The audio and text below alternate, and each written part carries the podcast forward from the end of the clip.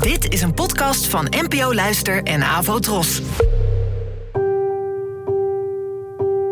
Poëzie vandaag. Met Ellen Dekwits.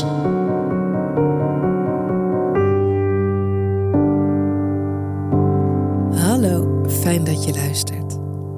Het gedicht van vandaag heet Dankwoord en werd geschreven door de Vlaamse dichteres Johanna Pas, geboren in 1969. Dankwoord. Niets hebben we te danken aan onszelf en alles aan wie ons beschermd heeft en gevoed.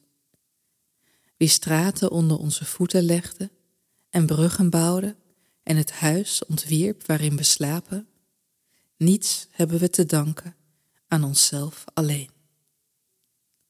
Soms kan een gedicht je tot nederigheid stemmen.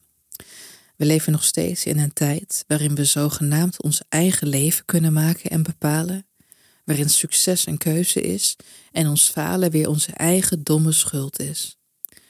En je zou haast vergeten dat je omgeving, familie, klasse, geslacht, kleur of gezondheid ook iets te maken kunnen hebben met je kansen.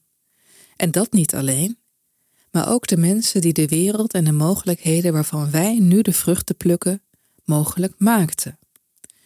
En dat spreekt ook uit dit gedicht, wat dankbaar en nederig stemt. Je leven dank je niet alleen aan jezelf. Je dankt het ook aan talloze anderen die het jouwe, ten goede en ten slechte, mogelijk maakten. En dat is eng, maar soms ook een opluchting. Bedankt voor het luisteren en tot de volgende keer. Afro Tros, de omroep voor ons.